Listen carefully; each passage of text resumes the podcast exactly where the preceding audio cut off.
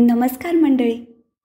मराठी भाषा गौरव दिन हा दरवर्षी सत्तावीस फेब्रुवारी रोजी महाराष्ट्राचे ज्येष्ठ कवी विष्णू वामन शिरवाडकर म्हणजेच आपले कुसुमाग्रज ह्यांच्या जन्मदिवशी साजरा करण्यात येतो. कुसुमाग्रज यांनी महाराष्ट्राच्या सांस्कृतिक क्षेत्रामध्ये मोलाचे योगदान दिले असून मराठी भाषा ही ज्ञानभाषा होण्यासाठी अथक परिश्रम घेतले आहेत.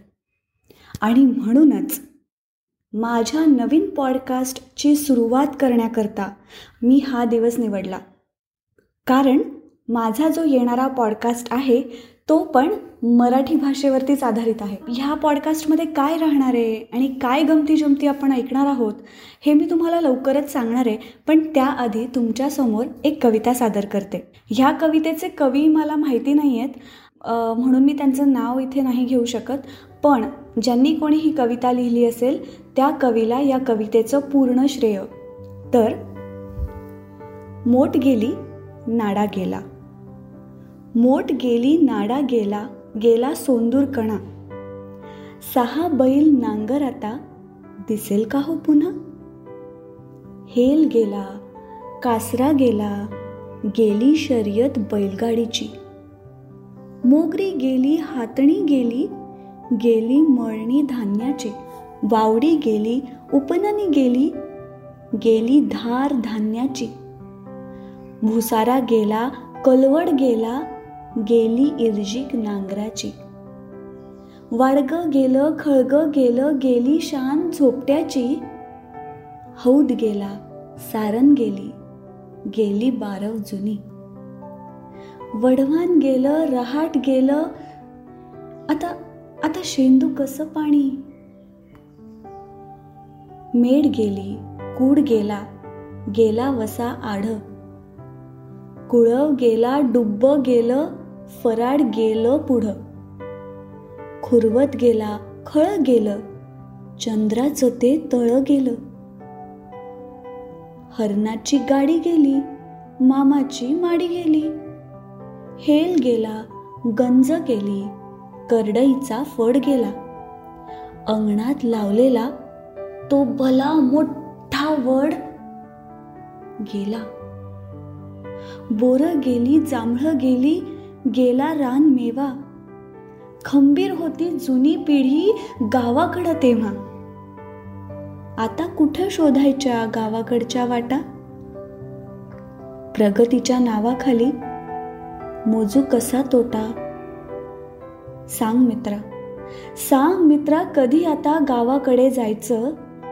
ताटलीत दूध भाकर चुरून मुरून खायचं? किती सुंदर कविता आहे नाही?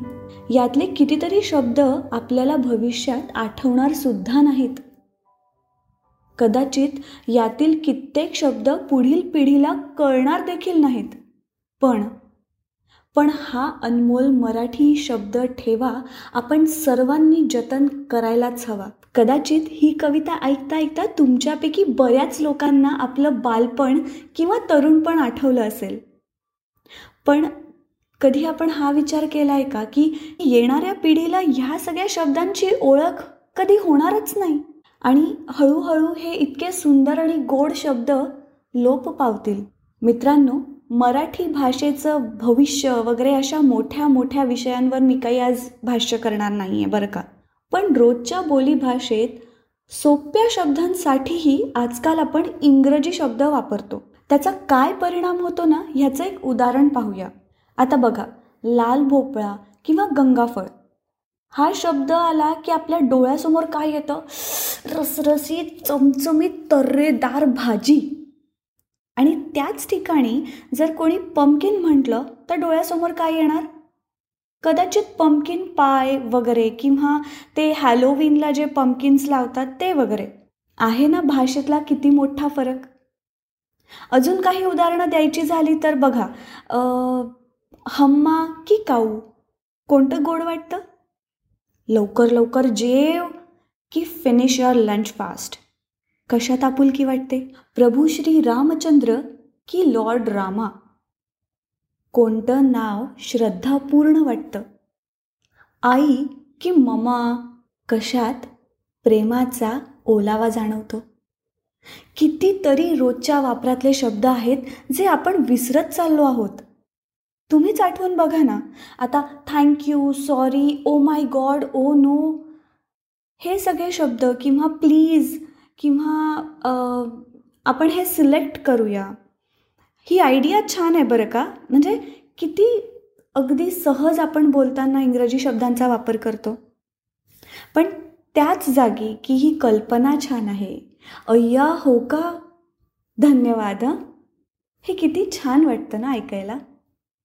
तर मुद्दा एवढाच आहे की भाषा आणि संस्कृती याचा खूप जवळचा संबंध आहे. आणि म्हणूनच विस्मरणात चाललेले काही शब्द आणि त्याच्याबद्दलच्या गप्पा करायला येत आहोत पुनवेच्या गप्पा ह्या पॉडकास्टमध्ये.